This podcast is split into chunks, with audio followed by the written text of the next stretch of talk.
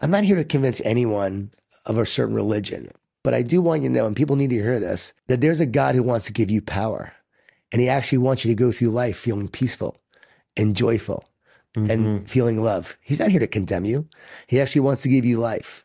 And he wants you to take this confidence and courage and use it to change the world in a positive way. Mm-hmm. The reason why God wants us to have power is that we can actually use that power to impact the world, to bring heaven to earth Mm.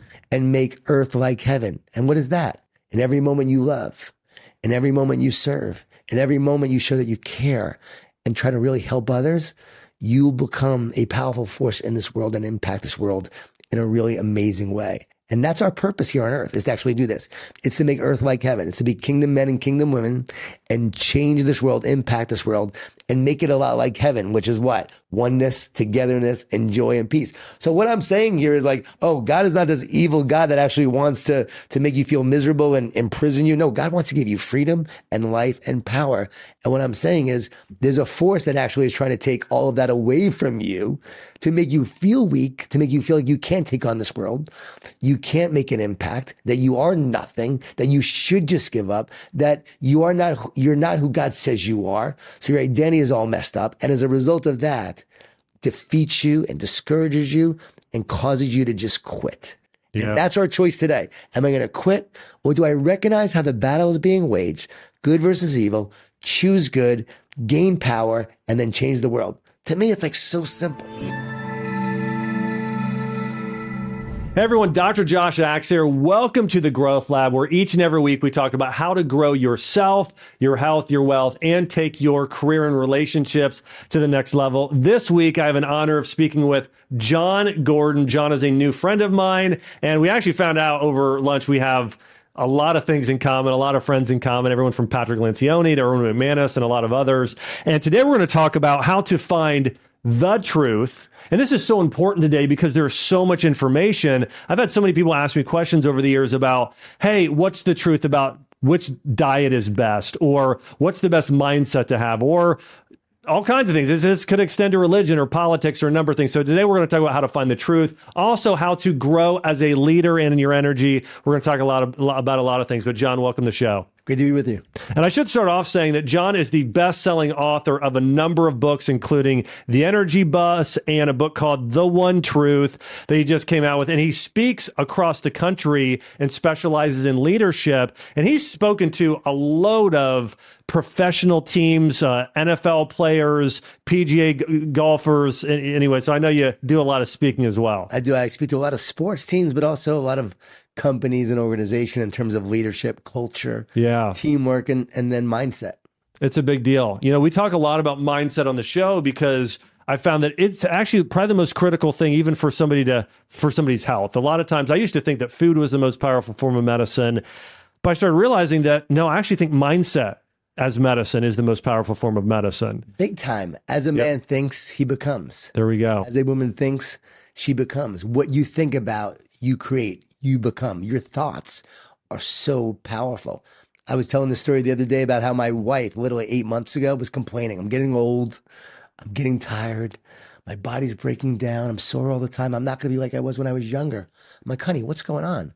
I go away to a speaking engagement. I come back two days later. She's like a different person.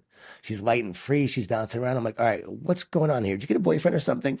She's like, no, no. I talked to that health coaching company where they do that intensive testing where they look at your mm-hmm. genes, your DNA, and your blood. Yeah, that's right. They told her this is really rare. We don't see this often. They told her that she had those genes of an Olympic athlete, you know, those endurance Yeah. Oh, athletes. Oh, yeah. They said, You have those kind of genes. She was like, What? I am an Olympic athlete? So now she's walking around the house going, I am an Olympic athlete. I am an Olympic athlete. She starts working out. She starts getting fit. She starts losing weight. She stops drinking. She's eating healthy. No more soreness. soreness. The inflammation goes away. She starts feeling like amazing. She looks better now than she's looked in years, like since we got married. What changed? Her mindset. Wow. She was saying, I am, I am, I am. Josh, I did this with the Texas football team this year during training camp. I told this exact story. I had them stand up and say, I am. And they added, I am a warrior. I am strong. I am an overcomer. I am here to make a difference. I am a conqueror. It was incredible. Wow. I go down to the weight room afterwards, like two hours later, I'm going to work out. The strength coach was in the middle of the team. They're surrounding him and he yells, I am. And they yelled, My brother's keeper. Wow, so cool. I am my brother's keeper. I said to Sark after that, I said, it's gonna be a different Texas football team this year. You guys are gonna beat Alabama and you're gonna have a great season. I knew it. Like I Wow. it was the thoughts. It was the mindset. Changed everything. That's so powerful. And we're coming off just Texas just beating Alabama, one of their biggest uh, school wins in the past 20 years. Absolutely amazing. And it's so true. I mean, and, and we've heard, uh, again, it, of course, this is a proverb as a man thinketh in his heart, so is he. We know that there have been so many people over the years who have, uh, you know, people that maybe considered mystics who are sharing this idea. And I think sometimes, I, I know for me, I believe that this is. This is a truth, right? That I think people need to embrace. But one of the things I hear a lot is, you know, um, pe- people kind of feel like this is it's not it's not reality. Like it's not real. Like okay, just because I believe something doesn't make it true, which which is partly true. But I know neurologically and from all the studies that if you believe you're going to heal, you will most likely heal. If you don't, you likely won't. Yeah. There's the placebo effect. We know that when we right. believe it, it actually has a big impact on our healing. Your doctor's opinion and his belief actually has a big impact on what you believe about your healing. I'm sure you've seen the study Yep. on that. And so, if we understand the nature of thoughts, like this is really where I dive into the one truth in many ways, because you have to understand our reality. Like we think we're physical, but we're actually energetic. Like, hmm. how do we perceive right. the world?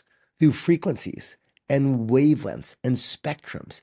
And so you make sense of this world basically by signals being sent to your auditory nerve, your optic nerve through sounds and sights.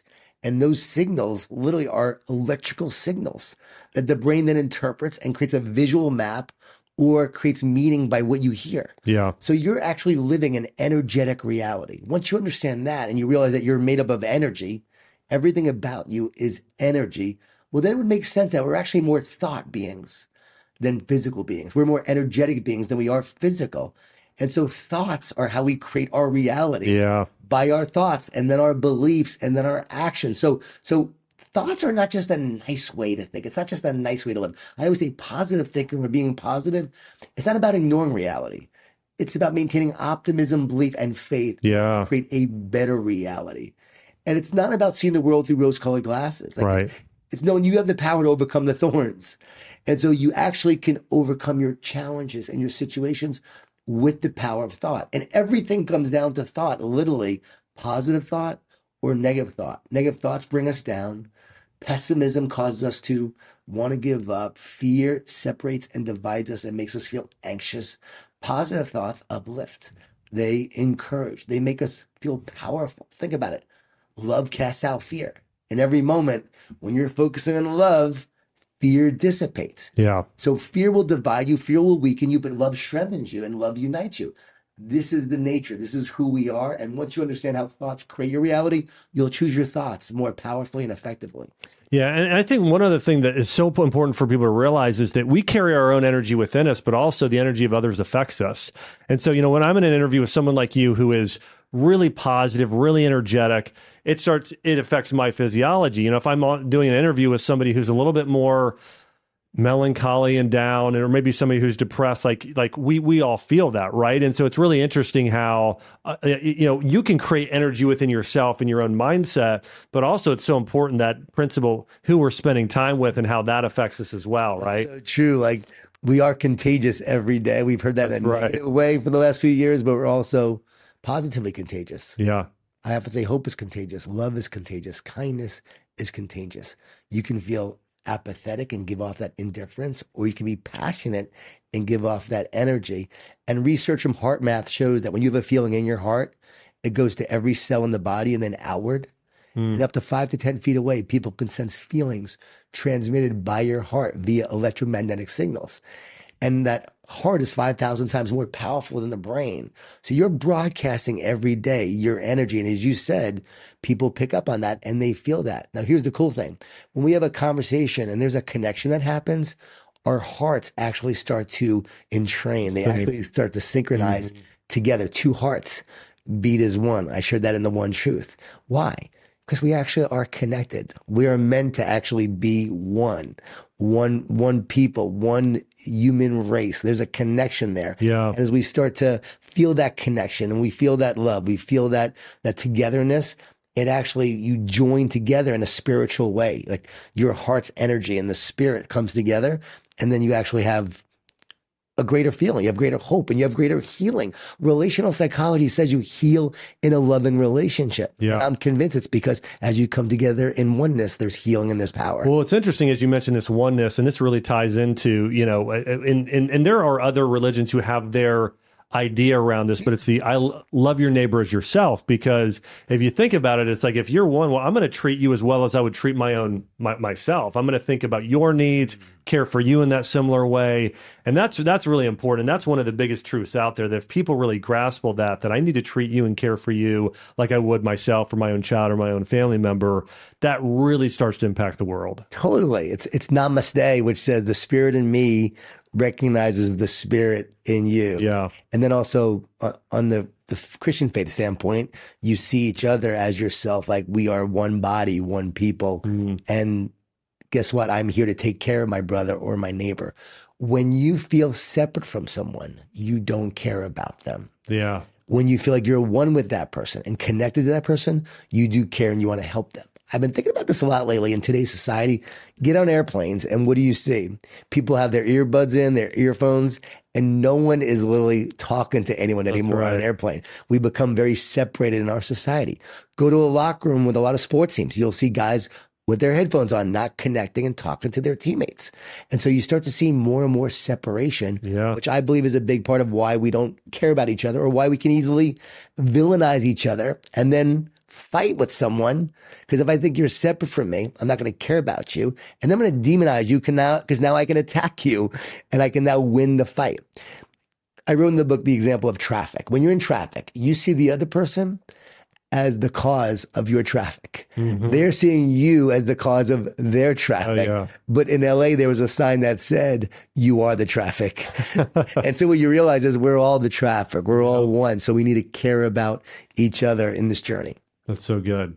You know, one of the things I find really interesting today, and I'd love to get your take on this, is that we've moved into a realm and a world that was more objective and saying, hey, there there isn't a truth. And and whether it be the ancient philosophers like Socrates and Aristotle and Plato who were, were committed to finding the truth, and maybe what the truth there were certain truths they found, or you could talk about those of the Judeo-Christian faith saying, "Hey, this is truth." Well, today we're living in this mo- kind of world where we hear a term like postmodernism, and essentially where people would say, "Well, find your own truth. That might be true for you. It's not for me." Or there's multiple truths. Now, you have a book that you wrote, and it's called "The One Truth." The one truth. So, tell me about what's the difference between the one truth and find your own truth. So I believe that each person needs to find their authentic self of, of who they are and the best version of themselves. Hmm. And I wouldn't say that's your truth. I would say that's what you're meant to do. That's your purpose. Makes sense. That's your passion. But I also believe God created you on purpose for a purpose. And this world has intention in it. This universe has Yeah. intention in it. And so God is an intentional creator. We are the creation of a creator. And so God created you for that purpose. So of course, if you don't feel connected to that purpose, or you don't feel connected to that God who created you for a purpose, you're actually going to flounder in many ways and Yeah. look for that purpose. Just as that fish is meant to swim in water and the tree is meant to con- be connected to the soil, we are meant to be connected to our creator. And when we are connected, we feel joy. We feel peace. We feel Yeah. love. We feel power. We feel confidence. When we feel separate and don't feel connected to God, to others, or ourselves, we feel very divided and mm-hmm. anxious and worried. The root for the Greek word of anxious means to separate and divide. This is so interesting. I want to stop here because we, we hear a lot today. I mean, right now, when you look at mental health Yep. on the rise, and how many people are, they would say, I'm confused about what gender I am, or I'm confused about a number of. I mean, there, there's a lot of identity confusion out there today. And so I think, but this idea of connection, because you said something here disconnected from God, disconnected from others, but also disconnected from yourself. Break that down for me a little bit more about maybe something today, or you talk about in your book about how we're actually disconnected from ourselves. Well, what is the one truth? The one truth is that everything comes down to oneness or separateness. And the more one I feel, the more connected I feel, I feel power. A team that is connected and united is a powerful team. Yeah. A team that is disconnected and divided is a very weak team. And so we can actually see how this plays out. It's the same thing with us. When we feel connected to ourselves, to others and God, we feel powerful. When we feel disconnected from others, from God, from ourselves, we actually feel very weak. So what does being disconnected from yourself mean? Well, in the place of like you said identity. I think about identity. It's like so clear what's going on right now. You will always be attacked in the place of your identity because there are 2 mm. opposing forces. There is a force trying to divide and separate you and weaken you. And there's a power that's always trying to unite you and bring you back to oneness, mm. to connection. And I would say most spiritual traditions believe in the oneness concept, but some don't realize that there's an evil that's actually always trying to divide or an opposing force, whatever that is. But you can see it play out in every aspect in society and life. We have broken relationships. We have broken bones. There's a separation. We have broken families. What is a wound? We all have wounds. We have a hole in our soul, H O L E. That is a separation, a wound because of some trauma, some event that has caused separation and disconnected you from yourself yeah. and from others. So you don't feel whole. So what does it mean to be disconnected? I have this hole in my soul and I'm filling it with all this stuff that I think is going to help me but it actually is all about relief. I'm getting relief, but I'm not getting restoration. Mm. So I'm playing video games or I'm drinking mm. or I'm doing drugs or I'm scrolling on my phone or, every other addiction, social media addiction, trying to fill the hole with something that is not meant to fill it. Mm. You can't fill a spiritual void with physical things. Yeah. And we all have this void. See, once you understand the one truth, it makes you like a Jedi in this world because you'll see how it plays out in your life, like social media. Social media is not the problem though. It's the fact that you feel separate. And so when you look at social media and you feel separate as a result or because of or even leading into it, then it actually reinforces that. It makes you feel unqualified. It makes you recognize I'm not living my purpose. I'm looking at someone else's life instead of living my own. Whereas, you know, you could be in a high state of mind, which I talk about in the book, high state versus low state. High state, I feel very connected in that moment. I go to social media. It has no power over me. Mm. Doesn't even affect me. One day traffic bothers me. The next day it doesn't. Is the traffic? No, it's not the traffic. It's our state of mind. When your state of mind is low, the traffic bothers you. When your state of mind is high, the traffic doesn't. You move on. Same yeah. thing with circumstances in our life. Someone could say something mean to you. Low state, it bothers you. You start to question yourself and lose confidence. High state, you're like, oh, that person doesn't know what they're talking about.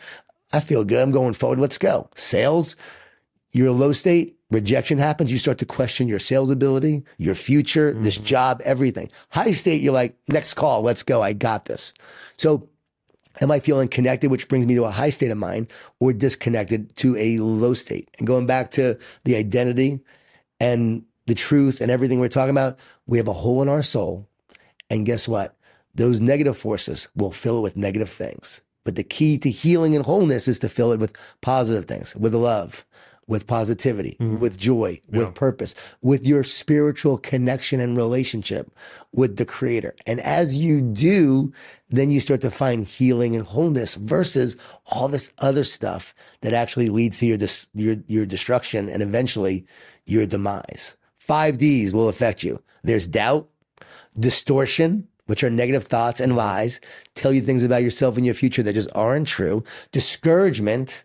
We don't give up because it's hard. We give up because we get discouraged. And so many people are giving up today because of the discouragement that they feel. Mm-hmm. Distractions. Distractions are the enemy of greatness and they keep us from what matters most, our purpose and living our best life and ultimately living up to our potential and what we're here to do. Distractions. And then there's that 50, which is divide going back to the root word yep. of anxious. And those thoughts, those negative thoughts and the negative words and everything else, they divide and separate you. Mm. And so once you see that, you realize, oh, okay, I have a hole in my soul. Is this dividing me or separating me? Or is this healing me and uniting me? And in the place of identity, if you don't know who you are or whose you are, and your identity is being attacked and you don't have this root and this foundation of strength and love and understanding and purpose, well, guess what? You'll start to question yourself. You'll question your identity of who you are And that divides you and separates you furthermore. And then you feel powerless and weak. And because you feel powerless and weak, you now try to fill that powerless void with stuff to give you power. That's how the ego arises, by the way. Yeah. Everyone says like ego is the enemy. No, separation is the enemy because you feel separate. That gives rise to the ego and ego stands for edging God out. And so when I feel separate from God and I separate myself from others, I'm now focused on self. And so I have to feel powerful because I actually feel powerless. And then what happens is now it's false power. It's this like ego power. So it seems like it's powerful, but it's actually very weak. It's connected to self, not something greater. Yeah. And that's why it runs out. Integrity, going back to proving my point here, integrity comes from the word integer, which means whole and complete. Yeah. So a leader with integrity, wholeness, completeness. There is oneness there. And that's why leaders with integrity have power. And th- this is such a powerful message. And the thing is, it's powerful and it's also ultimately practical. And I want to share a few big takeaways or some things that I think are interesting just to prove your point. You know, one, one, one of the things Aristotle always said is one of the goals of our life is eudaimonia, which essentially is a, it's happiness, but it's happiness as a state of, you're proud that you've done the right thing. You've done the right thing out of character. So, for instance, if you ever done a really good hard workout and at the end of it, you're just have this euphoric feeling like you feel good. Have you ever given a gift to somebody who just needed it and you see their face light up because you gave them that gift? It's this. So, so he says that's the sort of state, that's the sort of feeling you should be living in when you're living in one. And of course, we know that again, if we're going back to you know bringing in some spirituality here, you know, Jesus said the Father and I are one. Yes. And we know Paul kept saying, "Well, I'm one with Christ." Right? It's that it's that unity that you're talking about. It's the oneness. So that oneness is so important. And I think the more that people can live in alignment with love your neighbors yourself, love yourself, love God, love the planet. Like when you litter and do something harmful to the planet, you're creating separation, right? Yes. When- you when you talk negatively to yourself, to the image of God, you're creating separation. And I think about this even with spouse. This is such a key message for marriage ah, because time. I think about my marriage with Chelsea. When Chelsea and I, like, our values line up, we feel connected. When we have a deep conversation about something, we feel connected. When we both do something and we're not living just separate lives, but on purpose towards something together, like raising a virtuous daughter, you know, these are things that bring us together. And so I love this message because it's both incredibly powerful, but also it's incredibly practical in asking that question: How can I be more one with that person? And listen, th- there there are. I, I think the idea here is again is that statement. Love your neighbor as yourself. How can I ultimately love that person like I would myself? Is one of the great, you know, connectors. Yeah. And as you're thinking about others and realize it's about we, not me. That's good. Yeah. Me actually gets better when I focus on we. When I help others improve, I improve. When I help others get better, I get better. There's a, a great story about a guy named Swen Nater, recruited by John Wooden to play at UCLA Oh, yeah. years ago. 6'10, played at Cypress Community College. And he recruits him. He says, You're not going to play a lot because we have the best center in the world in Bill Walton. But we want you to come here and make Bill Walton better. So Swen agrees to go to UCLA, and his job is to make Bill Walton better. So every day in practice, he is pushing and challenging Bill Walton. Never starts a college game, but he's the only person in NBA history to have never started a college game but be drafted in the first round Wow. of the NBA. 12 year NBA career, rookie of the year. What happened? Every day he was making Bill Walton better Wow. he got better. And so you can see how this plays out with the we versus me. Are we together? Are we united? Are we helping each other get better? My wife and I wrote a book called Relationship Grit, which is about staying together and sticking together through tough times because we had our tough times. We almost didn't make it twice on our journey, much because of my negativity early in our marriage. People think, oh, I'm Mr. Positive guy because of the books that I write, but I actually was really negative and struggled, struggled with my faith, struggled with a relationship with God, very disconnected, focused on self, very narcissistic in many ways, trying to create this success and miserable in the process. So she threatens to leave me and I had to change. And it's about our journey of coming together and becoming one. Well, over the years, I had to learn to be a servant leader. I had to learn to serve and give. So we talk about communication and connection, which leads to commitment.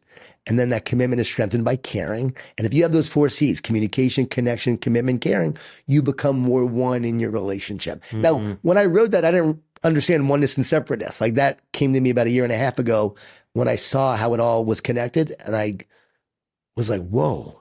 Once you understand oneness and separateness, everything plays out. And then I would test things against it and measure things against it. I was like, oh, everything actually corresponds to this. The pandemic. Wasn't there a lot of division during the pandemic? A lot. Yeah. Wasn't there a lot of anxiety during the pandemic? I call it the great separator during that time. People felt separate and divided, and all these teenagers were isolated. right. Mental health. Yeah. Mental health became such a challenge for so many because they were isolated and disconnected, and some have not recovered That's right. because they allowed themselves to be disconnected and feel that division. So, how do we heal? We bring people back into oneness, into connection, into relationship, and we heal in that love and relationship. You, you, you know, we're we're living in, we've heard this term cancel culture, Yeah. you know, qu- quite often. And, you know, we're, we're, we're living in this world today where, um, if you, if you think I'm going, I, because this is just such a powerful, Yeah. a powerful idea, this oneness idea of it's like you make one mistake, you're canceled, you're gone, you're separated, you're banished, right? Yeah. Versus, you know, the message of the Bible is you're forgiven no matter what you've done no matter what it is hey come on come back and be one you know come come back here and be one and so it's just you know it's a it, it's a powerful message and I, and I think you know when i look at society today of like even you know some of culture today has made it so difficult for you know physical contact. Now obviously there have been some things that have happened you know sexual scandals and those sort of things in certain corporations over the years but let's not throw the baby out with the bathwater. It's like i know like when i when i used to have my functional medicine clinic I had my one of my staff people there, and her job we called her the the you know the, the chief hug officer, the CHO, and so she would just go up and hug every patient that came in, even the ones that first were kind of standoffish. she would hug them, and I, you know what I asked one time, we we we did patient um after a year of care, Yeah. people would come in and we'd say. Hey, wh- wh- what, are the, what what is it that you love best about this clinic and office? And I'm not trying. I you know I thought I'd get a little bit more. hey, we love Doctor Axe and his expertise and his advice and all the things he's doing. Probably the number one thing we heard were they're like, uh-huh. we just love Allie. We just love her hugs. You know, oh, Good. so healing. It's what it comes down to. It's it's about relationship. It always is. We think it's about business and success. It comes down to relationships. Relationships are the foundation upon which winning teams are built. And I just came back from, you know, work with the Miami Heat coaching staff. Yeah, And Erik said, Hey Jon, come here and work with my coaching staff so we can better serve our players. Mm. Because you have to be more connected at the top yeah, to help your team at every level. And a team that's disconnected from the top or at the top will crumble at the bottom. Mm. So it always comes down to relationships. And and I used to be in the restaurant business and our job and our goal was to make everyone's day every day. So try to make people's day every single day. And and hugs and as you said, physical contact. And I always say when I speak to companies, like, hey, if hugs are appropriate, give them you your culture is your culture. Yeah. You have to decide what works for you. But physical contact is essential for health, for healing, Yep. and for wellness.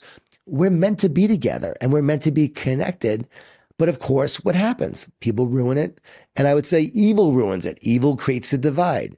Bad actors create the divide with, with bad intentions creates the divide. But there's so many good people who love others and want to help others and want to hug others. And they're very harmless. And that should always be promoted and allowed. Go to a school and go to see a bunch of little kids. They all hug Oh, and, yeah. and connect. And it, it's a beautiful, innocent thing in so many ways. Yeah, yeah, absolutely agree. You know, um, one of the things I wanted to talk about too is, you know, you, you've really, um, one of the things I heard you talk about in the past was how to naturally increase your energy. You know, as I've taken care of patients in the past and worked with people over the years, one, one of the biggest health problems people have, one of the biggest complaints or symptoms is, I just got low energy. You know, I just, I just, you know, I feel tired all the time.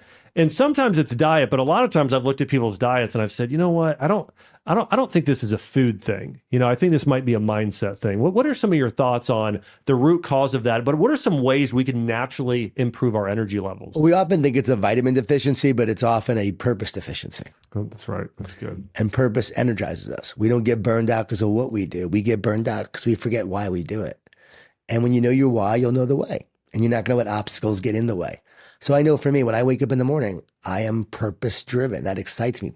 That energizes me. Four hours sleep last night. I did not sleep well, but I know that I'm talking to you and talking to others and your listeners. And that purpose is, can I make a difference in the people listening? And that's what keeps me going. That's what energizes me. And I have found in the course of my life when I didn't have that purpose, I was drained. I was burned out. Yeah. I was tired. Now, of course, based on your recommendations, and by the way, your, your website's my favorite on the planet, and I've used it a lot in my own health. Of course, you know, sleep is important. Yeah. Eating healthy foods is, is important. Yeah. Exercise is essential. My favorite tip for increased energy is to take a walk of gratitude every day. That's so good. You combine the walk with gratitude. And while you're walking, you just say what you're thankful for. And the research shows when you're doing this, you're flooding your brain and body with positive emotions and neurochemicals and so forth that uplift you rather than the stress hormones that slowly drain you yeah. and over time slowly kill you because you can't be stressed and thankful at the same time, at the same mm-hmm. moment. So if you're feeling blessed, you won't feel stressed. So I've been doing this now over 18 years, a daily walk of gratitude, and it rewired my brain from negative to positive. And I feel so much more energy now. Like I'm 52 now. I have more energy than when I had when I was in my 30s because I'm living with purpose. I'm taking those walks of gratitude. Yep. They also involve prayer as well. So I walk, I practice gratitude, I pray. What is prayer? The renewal of your mind. Don't keep, be conformed by the patterns of this world, but be transformed by the renewing of your mind. You're renewing your mind every day with spirit, with love, with higher level thoughts, not fear, worry, anxiety, and stress. And all of a sudden you create a fertile mind that is ready for great things to happen. So it's like a, a different feel. So for me, that's how I love to energize myself. And then at night before I go to bed, I write down like a success of the day. So, like, what's the one success that you had that day? Not all the bad things that went wrong, but the one great thing that that went right, and that's helpful as well. And then you'll find relationships. You said it earlier. Are those people energizing you or bringing you down? Spend time with an energy vampire, yeah. and they will suck the life right out of you, and you will feel drained after being with them. Yeah. Spend time with someone who energizes you. You know, you get charged up.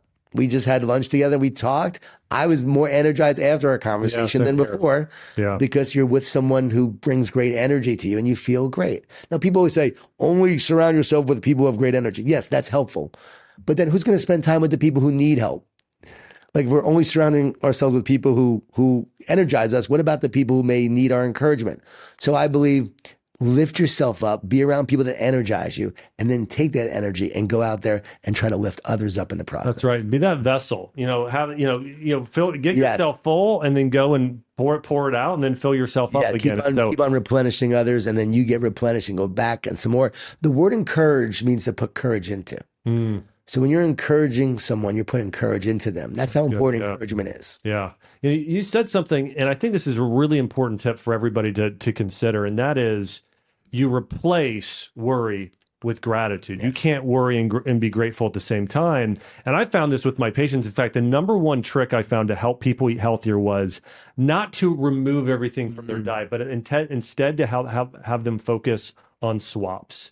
And so I said, listen, rather than doing the vegetable oil, I want you to switch to coconut oil and olive oil. Hey, rather than using the white flour, I want you to start using the almond flour. Rather than start doing the conventional pasteurized skim milk, do the raw milk or the coconut milk, right? So just simply saying you can still have chicken parmesan, you can still have chocolate cake, you can still just make swaps. But I think it's a similar thing. A lot of times I hear people say, well, stop being stressed. Right. Or stop worrying or stop having anxiety. And the thing is, no, you've got to replace it with something like gratitude. And so if you're if you're in a state of worry, as Jon's saying here, replace it.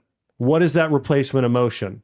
Gratitude's a good one. Hope is a good one. Love is a good one. So focus on filling yourself up with those. I'm so glad virtues. you said that because I've been talking a lot about this and I wrote about it in The One Truth. The brain is an antenna. So you have a choice in every moment. What are you tuning into? That's good. Yeah. The negative or the positive. So if you're tuning into the negative, guess what? Your playlist is automatically on that negative station. Your dial is tuned to that negative station. You drive in your car. When you get in, guess what? It's automatically tuned to the negative. We got to start tuning into the positive each day, as you said, and replace. So instead of doubt, we trust. I call it T U N A, tune.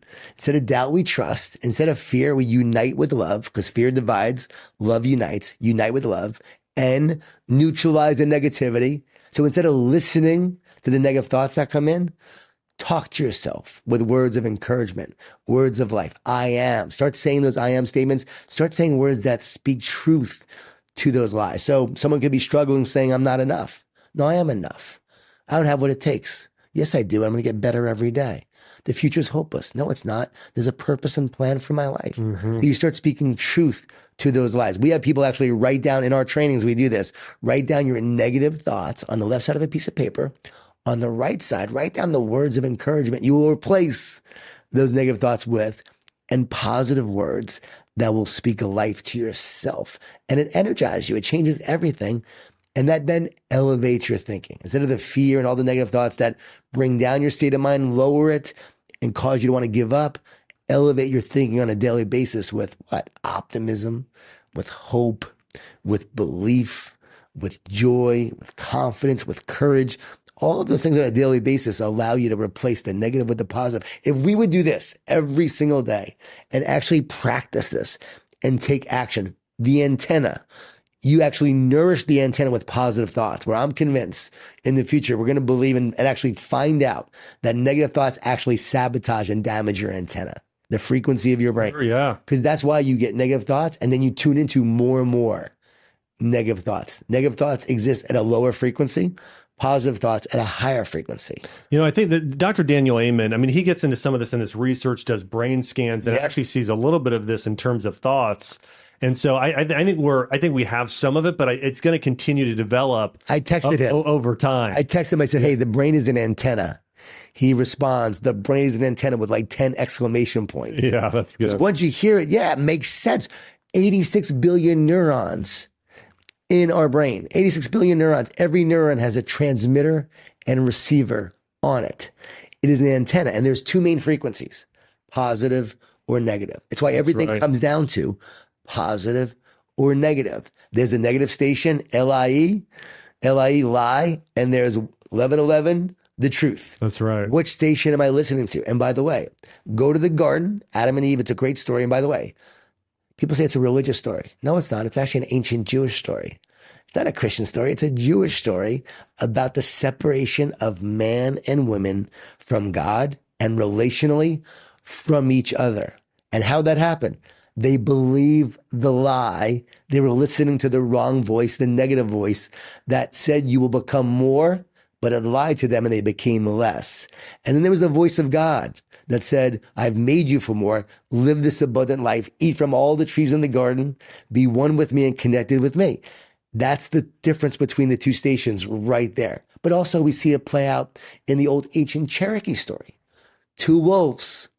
We all have two wolves inside of us. What? A positive wolf and a negative wolf. And what happens? They fight all the time. Who wins the fight? The one you feed the most. So feed the positive wolf. That's an ancient Cherokee story. Wow. Truth will be found everywhere. And then we also see it in pop, pop uh, culture. You know, we see it in like um, everyday like TV shows and movies where you have like the main character and they have two voices. they have the evil or they have the devil and then they have the angel and they're talking to him.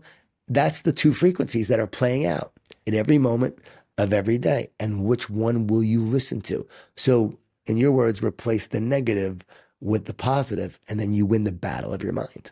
Yeah, you know, I, I think when when I think about society today, I think that in a way it's moved more away from God and it's moved more negative. And so now there's still plenty of incredible positive messages, people, things we can find out there, but there is a great degree of negative. Not that there was in the past, but there still is a larger amount than I would say probably 50 years ago. You know, I w- want to hit on a couple things I think are so important as you were sharing.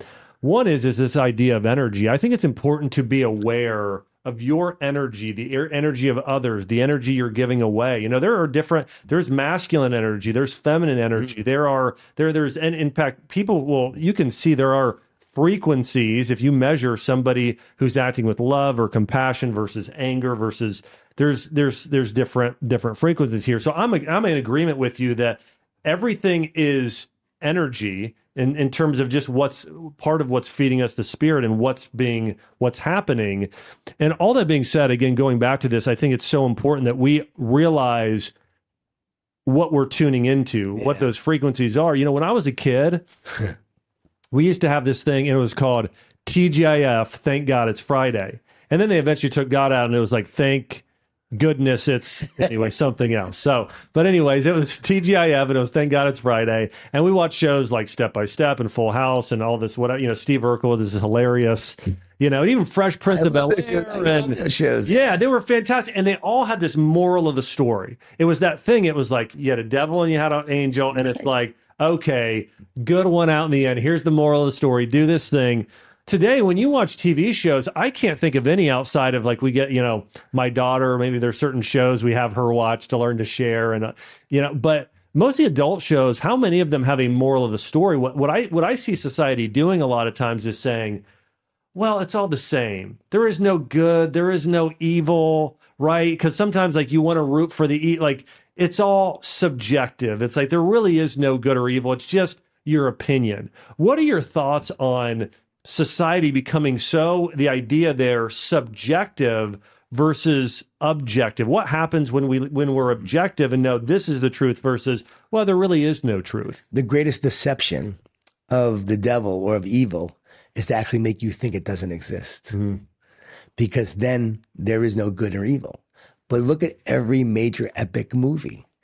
It's all a battle of good versus evil. Yeah. Black Panther, good versus evil. Star Wars, good versus Yeah. evil. Harry Potter, good versus evil. That's right. And you said today, though, on these shows, in many ways, it's just pure evil.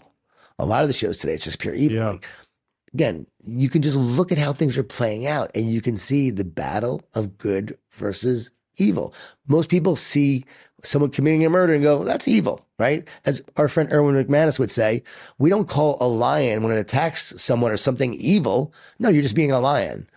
But when a human being does it, we don't say that's evil, but we probably should say it's evil because you're not in your nature to do that. It's in the Yeah. lion's nature, but not your nature. We know there's also goodness within you, but we also know that there's bad in you. Human beings are capable for both good and for bad. We all have that. There are two forces playing out in this world. That's truth. yeah That's not subjective. That is truth. There is good and evil in this world.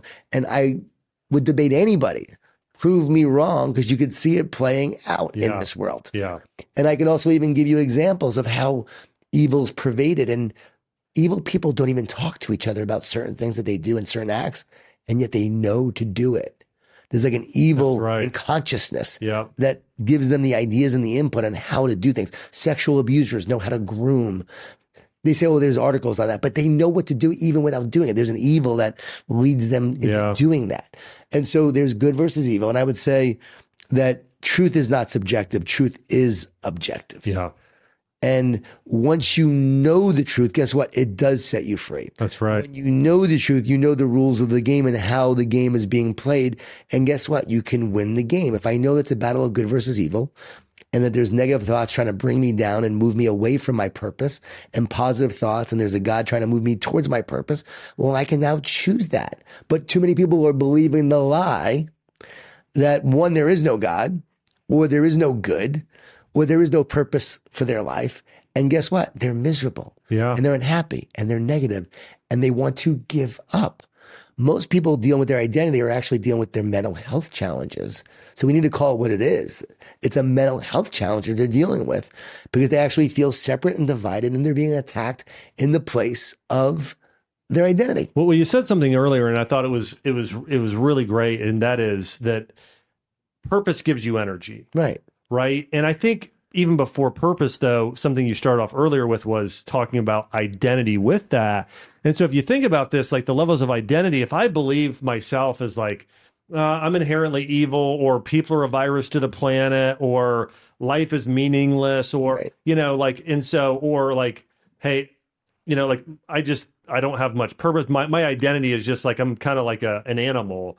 That's a pretty weak identity. Or, you know, I can get married or whatever. Like I could have a very weak identity as a father or a parent. But if your identity is I'm made in the image of God, I'm going to live for eternity. I'm I'm called to no. There's no one on the world like me. There's not a single person in this world that is like me that has the gifts I have, the talents I have, in order to you know, turn this earth into a heavenly place. And when you're coming from that place of this is who I am, boom, now that's tied to your purpose. Now you got energy, right? Right. These- These things are important. this goes to the crux of the fact that so many people are struggling with their mental health today.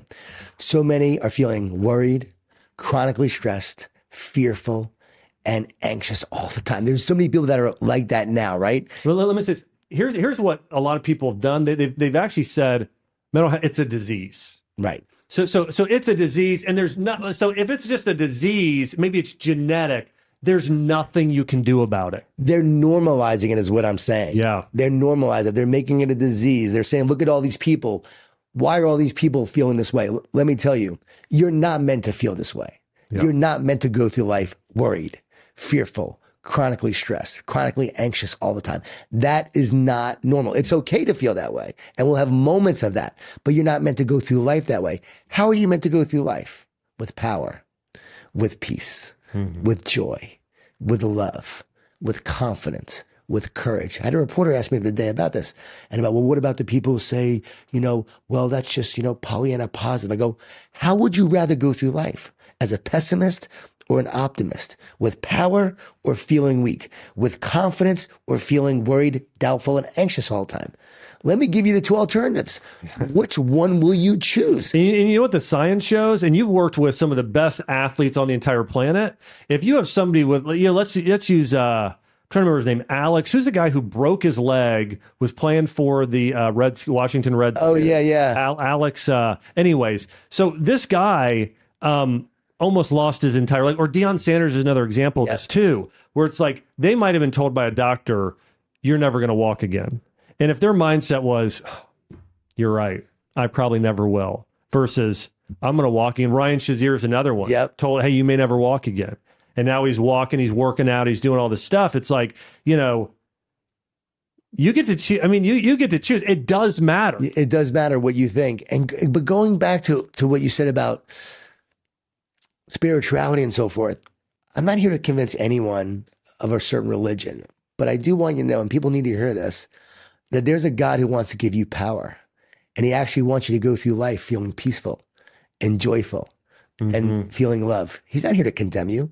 He actually wants to give you life, and He wants you to take this confidence and courage and use it to change the world in a positive way. Mm-hmm. The reason why God wants us to have power is that we can actually use that power to impact the world, to bring heaven to earth mm. and make earth like heaven. And what is that? In every moment you love, in every moment you serve, in every moment you show that you care and try to really help others, you become a powerful force in this world and impact this world in a really amazing way. And that's our purpose here on earth is to actually do this. It's to make earth like heaven. It's to be kingdom men and kingdom women and change this world, impact this world and make it a lot like heaven, which is what? Oneness, togetherness, and joy and peace. So what I'm saying here is like, oh, God is not this evil God that actually wants to, to make you feel miserable and imprison you. No, God wants to give you freedom and life and power. And what I'm saying is there's a force that actually is trying to take all of that away from you to make you feel weak, to make you feel like you can't take on this world. You can't make an impact, that you are nothing, that you should just give up, that you are not, you're not who God says you are. So your identity is all messed up. And as a result of that, defeats you and discourages you and causes you to just quit. Yeah. And that's our choice today. Am I going to quit or do I recognize how the battle is being waged? Good versus evil, choose good, gain power, and then change the world. To me, it's like so simple. To me, I think that's the truth. I could be wrong. I could be wrong, but I really believe when you look at the big picture and see how it's all playing out, that's our choice today. Because look at mental health 50% increases. Increase in mental health Yeah, services since the pandemic. It's going haywire. Spending more money than ever, more counselors than ever, more medication than ever. And the problem is only getting worse. We need better tools and we need a better understanding of how the mind, the spirit, the body and the brain, how it all works together. And I've had these different podcasts where I've talked to Dr. Amen, Dr. Caroline Leaf. Yeah. We've had these great conversations. Chris Palmer, psychiatrist from Harvard, Yeah. brain energy. And I've brought my thesis to them, the brain's an antenna. They've all said, makes sense. It could be. Yeah. But you have to integrate thoughts, brain health, and spiritual understandings. And once you bring it all together, which I did in the One Truth, Yeah. then it makes so much sense. Because why would I have more negative thoughts when something is wrong with my brain? You won't. You, you, you, But but there's no. But when I have a brain, I have when I have an issue with my brain, I do get more negative thoughts. So when I have an issue with my brain, Oh, I yeah, yeah. When I have when I have an issue with my brain, I get more negative thoughts. When you have a traumatic brain injury, which my friend had, you actually start to have more negative thoughts. Hmm. When you're taking certain chemicals or smoke pot or eat foods that affect you and your health. When my son eats gluten, he goes to a dark place and Mm-hmm. gets very negative. I've seen it affect his antenna. Mm-hmm. So when we actually have poor brain health, we actually tune into more negative thoughts. When we have a healthy brain, higher frequency, everything's working together. right. Communication, I guarantee we would actually see the light lighting up in all the places and there's a better connection. We then have more uh, positive thoughts. When you move from oneness to separateness, you move from positive to negative. All mental health disorders report feelings of what? Isolation, That's right. disco- disconnection, feeling alone, and being what? Separate.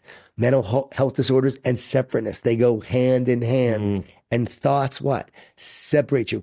Why is overthinking always associated with negative thoughts? Yeah. We never say, oh, he's overthinking. He has too many positive thoughts, too much goodness. Overthinking is associated with negative thoughts that right. create the clutter that lowers your state of mind and makes you discouraged and questioning everything. I was talking to a 16 year old who was suicidal a couple years ago. This is what prompted me to write this book. And I was teaching him this lesson actually about a year and a half ago because all these ideas were coming to me. And he, he was in the ER two nights before. And my first question to him was, Are you an accident? Because he was struggling with his, his belief in God. He goes, No, I'm not an accident. I go, Well, you believe that this is all by chance. This is all randomness. You don't believe in a God that created this. So you just believe in an accidental occurrence of us and this world. So you're an accident. He goes, Well, I'm not an accident. I go, Well, do you have a purpose? Yeah, I have a purpose. I go, Well, if this is all an accident, you wouldn't have a purpose. Mm-hmm. There'd be no meaning, there'd be no purpose. So that helped him start to understand. And then I said, Do your negative thoughts come from you? And he said, Yeah, they're in my head. Next question. If you believe your negative thoughts come from you, who would ever choose to have a negative thought? You would never choose a negative thought that sabotage you. The initial thought that first comes in is not coming from you. The thought that says you're not enough, you don't have what it takes, the future's hopeless, it comes in so fast you think it's from you. And then you believe the lie, and then now you reinforce it, and now it becomes a part of you. And then you choose to now say going forward, oh, I'm this, I'm that, I'm this, because it was first introduced to you. And now it becomes your identity. And what happens when you embrace the lie? We were talking, you mentioned the Garden of Eden before, and you have the serpent saying to Eve, a lie. She could have believed it or not believe it. She, Right. she believed it. What happens? Well, it's a fall. I mean, there's something that happens. It leads there. to the fall. So when you believe the lie, it leads to your fall because you're believing the lie. So now these negative thoughts are coming in. Once he understood his negative thoughts were not coming from him initially, because you don't have the power of the first thought, but you have the power of the second thought. You can actually respond to the lie with truth. Well, there, there's something Dostoevsky said, and it's really brilliant. Basically, he says that the greatest lie, the, the most harmful lies are the lies we tell ourselves, Right. right? And so, uh, you know, she heard a lie from someone else, but then she told it to herself. Right. And so he heard it first, and now he's telling himself those lies. So he has all these negative thoughts in his head. He's beating himself up. He's feeling shame and guilt, thinking something is wrong with him. Something is broken. How many kids today think something is wrong with them? Something is broken. I have all these negative thoughts. Parents go, let's go see the doctor. Let's let's get you on medication. Right. Let's go hear this. You got to do this. No, you're just having a bunch of negative thoughts that were not from you initially. Yep. So I taught him all this. His parents go, What did you do? He's fine. The next day, literally the next day, had a shift. Stop beating himself up. Stop thinking those thoughts were from him. Stop feeling guilt and shame and realize he's the hero in an epic story. And in the hero in the epic story, you're to have the negative and the positive. And he's got to choose the positive to overcome the negative. Yeah. That kid reached out to him just recently. How you doing? Doing great, Mr. Gordon. High state of mind. Unbelievable. Like, okay, this kid, if he didn't understand the truth, would still be suffering probably Yeah, that's right. right now. I've now done this with a number of kids, a number of teenagers, all I don't look for coaching kids, but I know the parents and leaders and companies and CEOs. Can you talk to my son? Can you talk to my daughter? So many people are struggling. I teach them this. One session, they get it. Takes about 45 minutes to an hour of sharing the one truth. That's why I wrote the book. You know, and, um, and often, and, and one of the things I love about this book, and if, if you guys haven't seen this book, it's fantastic. The One Truth here, Jon Gordon, Elevate Your Mind, Unlock Your Power, Heal Your Soul. You can find this in bookstores nationwide, Amazon.com, Barnes and Noble. You know, I think some people don't realize sometimes it's just one single belief that if you can shift that one belief, it's like a domino effect, right? Or butterfly effect. All these other dominoes fall in place. Like you said, if somebody believes I'm an accident, I'm unworthy, nothing's by design, like all of those things Yep. versus I was created by an all loving God with a purpose to live for eternity. That that, that in a way kind of single I believe this or I believe this will absolutely change somebody's mindset and trajectory and their, their entire life. Big time. And even if you don't believe in God, let me just ask you where do the 86 billion neurons in your brain come from that have transmitters and receivers on them? We know that we actually build transmitters and receivers. We have Yeah. to design them to create them. Well, how do they come about in your brain? One answer is two rocks, you know, slammed. Well, out of nothingness, something appear. I mean, you know, it's been That's the only other answer. I mean, it's it's been proven. Even the Big Bang Theory basically shows there there. This world was designed. If everything was just off by a millimeter, nothing would exist. Right. Like life on Earth couldn't be sustainable. There actually these are scientific proofs, and so I don't want people to believe in religion. I want them to understand that there's a God who created this world and created you and has a plan and purpose for your it's life. It's by design. It's by design. Yeah. It's by- You're meant to live intentionally with the purpose that you were created for. And when you're not living that purpose, you're not going to feel quite right. That's right. When you're not feeling connected, going back to the beginning, you're not going to feel quite right. When you're not living a whole life and eating right and exercising and sleeping, which has a huge part of your energetic body and your brain. See, sleep affects the antenna. Food affects the antenna. Yeah. Exercise affects the antenna. When you're not doing things that nourish your antenna, you're going to start to have some problems. And slowly but surely, life, and I would say that force, which I call the evil force, will slowly get you to not exercise, to eat poorly, Mm-hmm. to think those negative thoughts, and slowly but surely start to like actually weaken you and make you feel powerless to the point where you're just sitting around all day and you're watching TV and you're miserable and you want to give up on life. And that's not how we're meant to live. And by the way, I was that guy depressed, anxious, and wanted to give up. And I know what it's like to feel that way. And I know what it's like to feel connected yeah, and purposeful yeah. and joyful and living with that connection and that relationship with yourself, with my wife, and then ultimately with the creator. Yeah. by the way, So good. you take time every day to, to spend, like walk each day, like just practice that gratitude walk. Yeah. And, you know, I used to be a Buddhist, so I would meditate and I would practice meditations and study the Dalai Lama and Buddhism and all of that. So that practice actually helped me in a way because when I started to take these walks of gratitude and I started praying on these walks, I actually started praying to the creator of the universe, to God. God started to speak to me and I started to like get wisdom and ideas and it started to come to me. And I was like, oh, wow, now I'm really connecting to this greater power. I realized, oh, the goal is not to connect to nothingness. Yeah. It's connected to the God who created everything. Yeah, that's so good. Well, Jon, I know you've had an opportunity to speak some to some incredible people. I mean, I, again, when we were talking and, and hanging out at lunch, you were just sharing with me working with the Miami Heat, working with the LA Rams, working with the Clemson football program. One of the questions I love to ask all my guests is, in being around some of these incredible people, what is the best piece of advice you've ever received? Mm. Such a great question. You know, I, I learned from Dr. James Gills. He's the only person on the planet to complete six double Ironman triathlons. And the last time he did it, he was 59 years old. Wow. And a double is you do an Ironman. A day later, you do another one. And so he was asked how he did, and he said, "I've learned to talk to myself instead of listen to myself." Like I just think that's the best piece of advice ever. Like, Mm. don't listen to the negative thoughts, don't listen to the negative voices. Speak truth in words of encouragement, words of life. Going back to what we've been talking about. From Mike Smith, I learned you can have bad moments, but don't have bad days. Mhm. Don't allow your bad moments turn into your bad days. And, you know, I, I've learned that in my own journey as well, listening to that piece of advice. And Dabo Swinney, I've learned from him just when things aren't going well, when it looks like you want to give up, that optimism and that positivity has to be real. Because I went up there and they were four and three a few years ago. Mhm. They never lost three games in like three seasons, and now they were four and three. I thought he was going to complain. I thought he was going to be negative. I thought he was going to be a leader that was like, "Oh man, like come on, what's going on here?" He's like, I love this, Jon. I love my team. I love my guys. They're learning so much right now. They're growing in so many ways. They're learning things that they would never learn if we had success this year. This is going to help them for the rest of their life. And I'm like, oh my God, this is real. That's real is real, genuine. They won every game after that. Now, I would like to think it was my talk that night. No, it was his leadership.